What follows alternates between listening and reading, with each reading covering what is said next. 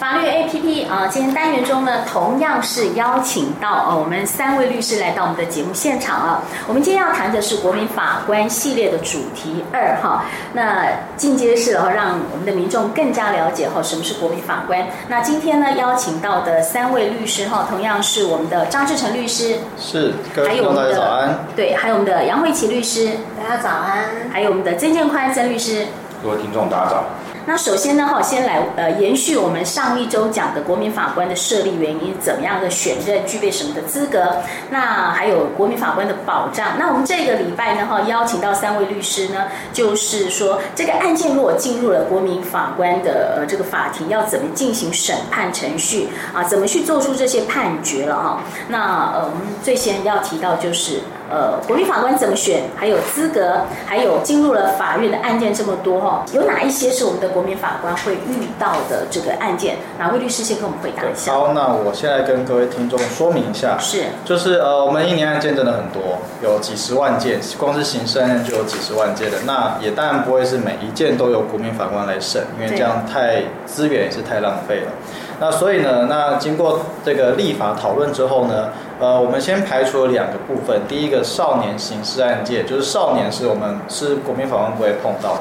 然后再来再来呢，是毒品危害防治条例的案件，因为这个案件的数量也是非常的多。那 所以。基本上这两个案件呢，不会是国民法官要处理的部分。那接下来我们就讲到哪一些罪、哪一些罪或者是哪一些状况是国民法法官会碰到的呢？那第一个是，呃，有故意犯罪然后发生死亡结果的，那所以就是你是故意犯罪的。嗯。那再加上你犯罪的结果是导致了某个人死亡，比方说像故意杀人，或者是说伤害致他人死亡，那遗弃让他人死亡。还有一个危险驾驶致死，这也就是我们常常听到所谓酒驾致死，这个是常常发生的状况。那等等其他的，如果说你是故意犯罪，然后让他人发生死亡结果的话，那这个就是这个国民法官要审理的范围。那像上一周杨律师有提到的这个台中有一个保险员杀人的案件，那因为他是故意杀人。被起诉故意杀人，所以呢，这个就落入国民法官要审理的范围。那这是第一个部分。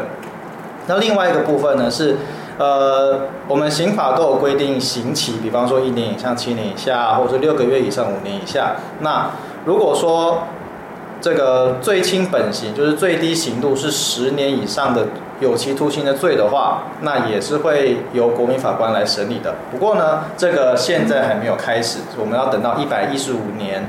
诶，三年后，然后才会由国民法官进行审理。比方说，像贪污治罪条例啊，公务员贪污有可能会有杀人未遂，那还有对父母有重伤的情况，我们这个叫做对直系血亲尊亲属有伤害的情况，跟凌虐幼童让使他重伤，这些呢，基本上都是罪行本身是十年以上有期徒刑的罪，这些呢，也都会纳入国民法官的审理范围。那根据统计啊，根据司法院的统计，这样的这些的案件呢、一年大概是有六百件，就全台湾可能会发生六百件。所以呢，在一百一十五年之后，那个国民法官所要审理的案件数量应该会大幅度的增加。那现在来讲会少一点点。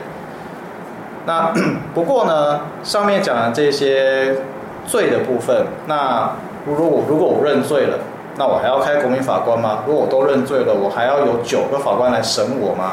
嗯、所以呢，这个国民法官法还有规定一些例外，比方说你认罪了，被告认罪了，对，那而且对这个检察官的起诉书没有任何意见，那那个法官就法官就给裁定说，好，那我们就不做国民法官，我们就不开国民法官庭，是这样子。那或者是有一些是高度专业的案件，比方说工程的贪污。那先牵涉到很多一些工程的专业知识，这里的专业知识不是指法律的知识哦，是指其他领域的知识，比方说工程的，或者是专利的，甚或一些其他环境的一些专业知识，那可能一般民众要懂皮毛都非常非常难，比懂法律还要难太多了。那这些的。呢，就不会，就可能可以裁定不需不用国民法官来做审理。那我有我有个问题哦，就是说这个国民法官哈，他没有分这个刑事、民事哈，都可以都是都可以需要有这个国民法官。国民法官目前是针对刑事案件的，所以民事是没有的。民事目前是没有的。哦，是。那如果说这个国民法官已经选任哈，有哪一些这个符合的这个条件的刑事，如果说进入到这个国民法官审判之后，那接下来会怎么样去进行？那这个程序跟我们听众朋友们来解释一下。对，那我们一般如果大家知道的话，刑事案件进到法院之前呢，会有检察署来侦办，侦办完之后就会有一份起诉书。如果决定要起诉的话，就有起诉书。这时候呢，起诉就会送到法院去。那跟我们现在的案件不太一样的地方是，一开始检察官只能够送起诉起诉书给国民法官。那呃，检察官要写起诉书，他会背后会有一些证据来支持嘛。可是呢，这些证据呢，一开始是不能够先送到法院给国民法官看的。国民法官一开始只会看到起诉书，那这是所谓的卷证不并送制度。这也是在我我们国民法官制度一个国外已经有了，不过呢，在台湾目前是一个全新的制度，就是说我只送起诉书，我但我不送其他的证据资料。那这些证据资料呢，要等到之后开准备程序，由法官、辩护人跟检察官一起来讨论哪一些要作为证据，哪些不作为证据之后呢，再一并给国民法官一起看。所以，那刚刚说到如何去筛选这些这个证据及卷宗资料，那我们就会在所谓的准备程序进行。那在准备程序里面呢，那国民法官是不用参与这个程序的啦。那在这个程序里面呢，会有法官、专业的法官、辩护人跟检察官三方，然后会就起诉起诉的范围，然后犯罪的争议点，比方说是不是有杀人，或者是哪一个动作像是杀人。等等的这个争议的争点，然后进行讨论。那同时呢，也会对这个起诉书背后支撑的证据啊，还有一些卷宗资料啊，来审核说它能不能作为证据，然后要怎么呈现，以及最后如果有要还有在调查什么新证据的话，也是会在这时候进行讨论。这个就是所谓的准备程序，也就是说，准备程序它就是一个把案件案件的一些事实证据铺排好，然后之后呢，让到了审判期日的时候，让国民法官跟法官一次把所有东西都看过一遍，然后做出判决。嗯，是。那你刚刚在说这一段审理期的时候，那我们的这个国民法官是都不用不需要做准备程序的时候是不用参与的。都不用参与。对，国民法官要做的事情就是在审理期日到，然后看完律师跟检察官所有的陈述、所有的证据跟所有的证人，然后一次做出决定，这样子。哦那我们的这个目的其实就是不要不要让大家有一个预判哦，就不要去影响他们。对对对，你看了一堆资料，你就会有一些想法，你就会有一些那个心理的，呃，有些会采一些主观的立场。对对，那我们这个国民法官法是不希望有这事情发生，所以所有人就是所有人就是当天到，然后从等于是从零开始把所有案件看过一遍。然后马上做出决定。那他这个看看这个呃案件的这个，就是在法庭当场才看嘛？对，没有没有事先让他们先阅览。应该只能看到起诉书吧？对对对，是看到起诉书。哦，那压力蛮大的，对国民法官来讲，一下要吸收那么多东西。对对，不过呃，当然法律专业法律部分的话，会有专业法官来为你解惑。对，但是我们国民法官主要着重在事实上的判断。所以国民法官也会在法庭呃现场。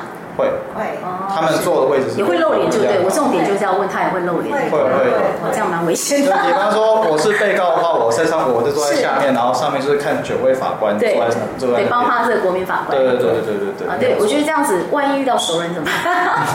所以刚刚开始，哎，所谓的熟人可能只到一个呃，知道这一位人或者是朋友，对对对。但是应该是说，我们上一周有提到一个六不能的这个资格，是，就是你一定是所有的亲属关系。当中一定是都会被排除掉的。那呃，我再来就是呃，你说认脸这一块可能没有办法避免，但是资格哎，他的身份跟那些呃基本资料，老实说，这些在呃国民法官法当中，对于国民法官的那个个人资料保护是有要一定要求达到保密的义务。对，我真的很佩服律师哎哈，每次开庭的时候都要露脸哦。那对于我们这个比较怕上法院的人哈，怕露脸的人话，这个感觉上有一定的这个压力。当然还有，现在疫情关系还是戴着口罩。是，这口罩没有口罩，好像要宣布要要脱掉了口罩。对对对。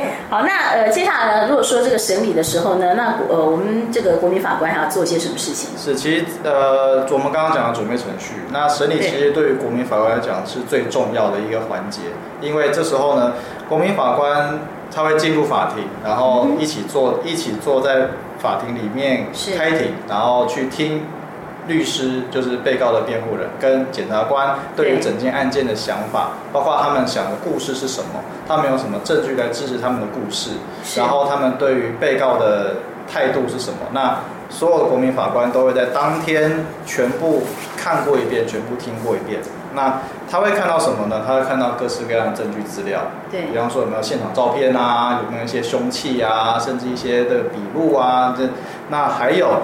当天会调查的证据，有证人要问，那就会进行交互结问，律师跟检察官、法官都可以问，这样子。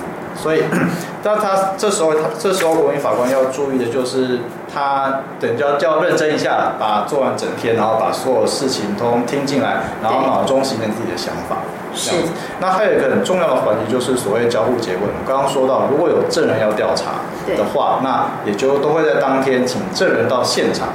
然后由这个检察官跟辩护人来问他问题，那这时候国民法官可不可以问呢？他也可以问。对。然后两边问完之后，然后专业法官问完之后，那这时候国民法官可以表示说他想要问问题。嗯哼。对。那当然，审判长这个专业法官这时候都会准许说啊来问。那这时候国民法官就可以提出他自己的问题。对。这是很重要的，就是国民法官他也可以问。嗯哼。对，这是非常重要的。那我可不可以？就是说，有些国民法官他可能认为说，我不知道问些什么，那可不可以从头到尾都保持沉默？也可以啊，也可以啊。对，这是这是的，因为法官呃，国民法官的这个权利义务跟法官是一样的，所以你可以去选择问，也可以选择不问。对，是。但是从但是从过往模拟的经验看起来，来参与的国民法官，他们都会蛮积极的，想要问一些他们想要问的问题，那甚至在整个模拟。全真模拟的过程当中，就之前已经有才有有这个模拟的这个对模拟的，所以我观摩跟自己下场模拟的过程是发现，其实民众对于想他既然来参加了，那他们其实都很积极的会想要问他们觉得很重要的问题。可是那个模拟的时候，这个人是特别选出来的，也是类就全真模拟的话，也是也是海选这样出来。实际的制度，因为想说不是每个人口才都很好，有些人就是讲话不是呃就是表达这个意思表达不是很到位。对啊，那这个也是这也是我们的目的啦，因为不可能大家都讲的很都都很会讲，不会。那这时候会讲不会讲，会不会表达，然后有没有问到问题的重点，那就是我们未来的挑战。嗯哼，是。好，那针对我们今天谈的这个主题呢，哈，有没有其他需要再补充的？哎，那我最后再补充一个，是那个判决好了，对，做出判决，因为我们刚刚讲过了那个审理，就是国民法官一定要坐在法庭内听完整件案件的状况，然后之后呢，这又是第二个非常重要的环节，对，就是国民法官会跟专业法官一起到一间评议室，对，然后做出他们的判决。那这时候我们有九位法官嘛？九位法官要先来进行评议，就是讲说我对这个案件的态度是什么。嗯、那呃，杨律师有提到，就是由国民法官先讲。对，对，我们不管怎样，就是一定要国民法官先讲。那不能不发表意见，这时候所以这个时候就不能对对对对对对对。那但你但是你可以说，我觉得他有罪，我觉得他无罪都可以，或者我就我我觉得他这个动作有杀人，或者没有杀人都可以。但是你一定要讲意见，你要讲的意见呢，才可以有充分讨论。有充分讨论呢，你才可以补足你可能没有想到的东西，或是你漏掉的地方。那对，那六个国民法官说完了之后，再轮到三个专业法官说完。说，那九个人都讨论完之后，就开始进入决定性的投票环节。是。那投票怎么投票呢？我们有九个法官嘛。嗯哼。那 呃，只要有，如果要有罪的话，六票以上，三分之二以上，对，那就会那个被告就是会被认为是有罪的。嗯哼。对。那不过呢，有个有个例外，就是这六票支持有罪的人里面呢，一定要有一位专，最少要有一位专业法官跟一位公民法官。